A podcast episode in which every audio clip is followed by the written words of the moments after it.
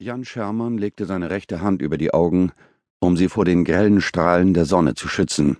Es war ein brütend heißer Spätsommertag, wie man ihn hier oben an der Küste nur selten erlebte. Zum Glück aber wehte ein frischer Wind von See her und verschaffte ihm mit jeder Böe, die ihm in unregelmäßigen Abständen über die verschwitzte Haut strich, eine erfrischende, wenn auch nur kurze Abkühlung. Prüfend ließ er seinen Blick die Straße hinuntergleiten. Beim Anblick der spielenden Kinder, die johlend und jauchzend immer wieder durch das kühle Nass eines Rasensprengers hüpften, der ganz offensichtlich einzig zu diesem Zweck aufgestellt worden war, flog ein Lächeln über sein Gesicht.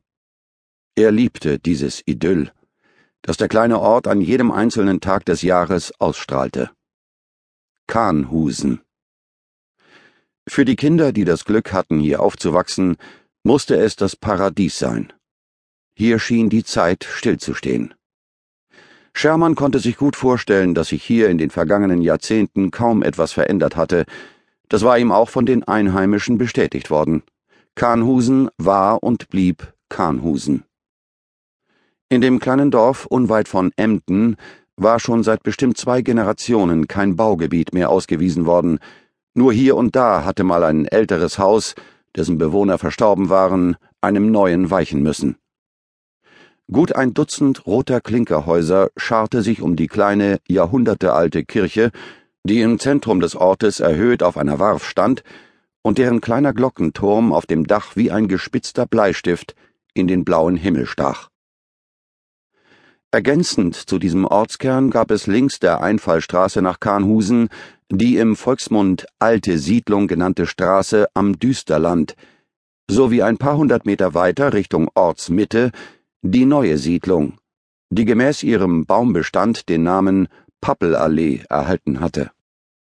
Jan Schermann lebte erst seit wenigen Monaten in Kahnhusen. Er war ein Zugezogener, kam nicht mal aus Ostfriesland, sondern aus dem fernen Dortmund. Entsprechend kritisch war er von seinen neuen Nachbarn beäugt worden. Es kam nur äußerst selten vor, dass sich jemand von außerhalb in diesem Ort verirrte, von dessen Existenz selbst alteingesessene Ostfriesen häufig keine Ahnung hatten. Denn an Kahnhusen führten eigentlich alle Wege vorbei. Wer hier nicht ganz gezielt etwas zu tun hatte, der nahm das Dorf von der in einigen hundert Metern vorbeiführenden Landstraße aus gar nicht wahr. Und was sollte man in Kahnhusen schon zu tun haben? Außer Idylle gab es hier wahrlich nichts. Hier wohnte man. Sonst nichts. Arbeit vor Ort hatten lediglich drei Landwirte, was dazu führte, dass Kahnhusen schon immer deutlich mehr Kühen ein Zuhause gab als Menschen. Ja, der kleine Ort war ein idyllisches Kleinod inmitten der hektischen Realität. Hier passierte nichts, rein gar nichts. Moin, hörte Schermann einen etwas maulend klingenden Gruß hinter sich und drehte sich um. Moin, grüßte er zurück und fügte hinzu. Na, Amelie, heute wieder Langeweile? Das fünfzehnjährige Mädchen starrte ihn mit vor dem Körper verschränkten Armen mürrisch an und nickte schwach. Scheiß Kaff, murmelte sie vor sich hin und ging dann mit hängendem Kopf wieder ihrer Wege. Schermann nickte wissend ja, für so manchen Jugendlichen war Kahnhusen nicht das Paradies, sondern die Hölle. Amelie war zweifelsohne aus dem Alter raus, in dem sie sich mit den anderen Kindern unter einem Rasensprenger vergnügte. Sie brauchte anderweitige Beschäftigung, aber die gab es in Kahnhusen nicht. Und noch etwas gab es in Kahnhusen nicht. Einen Bus. Kein öffentliches Verkehrsmittel stand zur Verfügung, um Mädchen wie Amelie zum Beispiel in die Stadt zu fahren, wo sie sich mit Freunden treffen oder shoppen gehen konnte. Nein, wenn Amelie irgendwo hin wollte, musste sie das Fahrrad nehmen oder sich von ihren Eltern chauffieren lassen.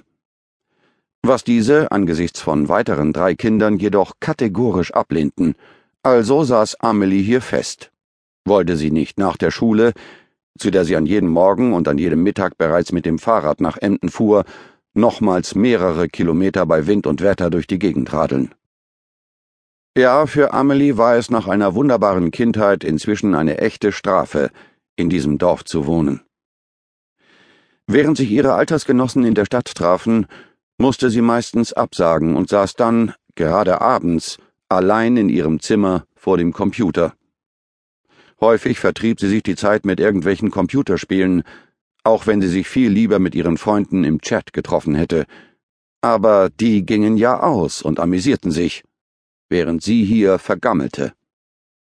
Sie hasste Kahnhusen. Schermann lief nach einem letzten amüsierten Blick auf die spielenden Kinder weiter Richtung Gemeindehaus. Die ehemalige Schule des Dorfes lag im Ortskern und wurde für kleinere Veranstaltungen genutzt. Am heutigen Abend beispielsweise würde sich hier wieder der Altherren-Stammtisch treffen, wie an jedem Dienstag. Nachdem er, Schermann, die Idee mit der Fotoausstellung gehabt hatte, waren die fünf Herren des Stammtisches auf ihn zugekommen und hatten ihm angeboten, sich ihnen anzuschließen. Da er wusste, wie wichtig es in einem Dorf war, sich in die Gemeinschaft einzufügen, wollte man nicht für immer als Außenseiter gebrandmarkt sein, hatte er dankend zugestimmt, auch wenn er dadurch den Altersdurchschnitt der Runde erheblich senkte. Wie man ihm erzählt hatte, war der Altherrenstammtisch gleich nach dem Zweiten Weltkrieg gegründet worden, und zwar von denselben Leuten, die auch heute noch an ihm teilnahmen. Das eine oder andere Mitglied war allerdings inzwischen verstorben. Hinzugestoßen war im Laufe der Jahrzehnte wohl kaum jemand, so dass Schermann sich wahrlich geehrt fühlen konnte, in die eingeschworene Gemeinschaft aufgenommen worden zu sein. Die Fotoausstellung würde ein echter Erfolg werden, das zeichnete sich schon jetzt ab. Schermann hatte die Herzen der Einwohner Kahnhusens im Sturm erobert, als er eines Tages vorgeschlagen hatte, zur Geschichte des kleinen Dorfes alte und neuere Fotos zu sammeln und im Gemeindehaus zu präsentieren. Mit Feuereifer waren vor allem die älteren Menschen ans Werk gegangen, hatten alte Schuhkartons voller Bilder sowie längst vergessene Fotoalben ausgegraben und sich beim Sortieren häufig in ihrer eigenen Geschichte verloren. Sherman hatte die Koordination der Ausstellung übernommen, zahlreiche Dias eingescannt, war bei der Auswahl der Fotos behilflich gewesen und hatte dabei viele lustige, aber auch die eine oder andere tragische Geschichte zu hören bekommen, und nun standen an den Wänden des Gemeindehauses diverse Stellwände, die darauf warteten, mit den Erinnerungen der Kahnhuser bestückt zu werden und ihre Mitmenschen an dem einen oder anderen Ereignis der Vergangenheit rückblickend teilhaben zu lassen. Sherman betrat den nicht allzu ausladenden, aber an diesem heißen Sommertag angenehm kühlen Raum und wurde von den bereits anwesenden drei Personen herzlich begrüßt. Moin Jan, rief ihm Libbo Kreienborg entgegen und klopfte ihm, als Sherman sich neben ihn stellte, freundschaftlich auf die Schulter.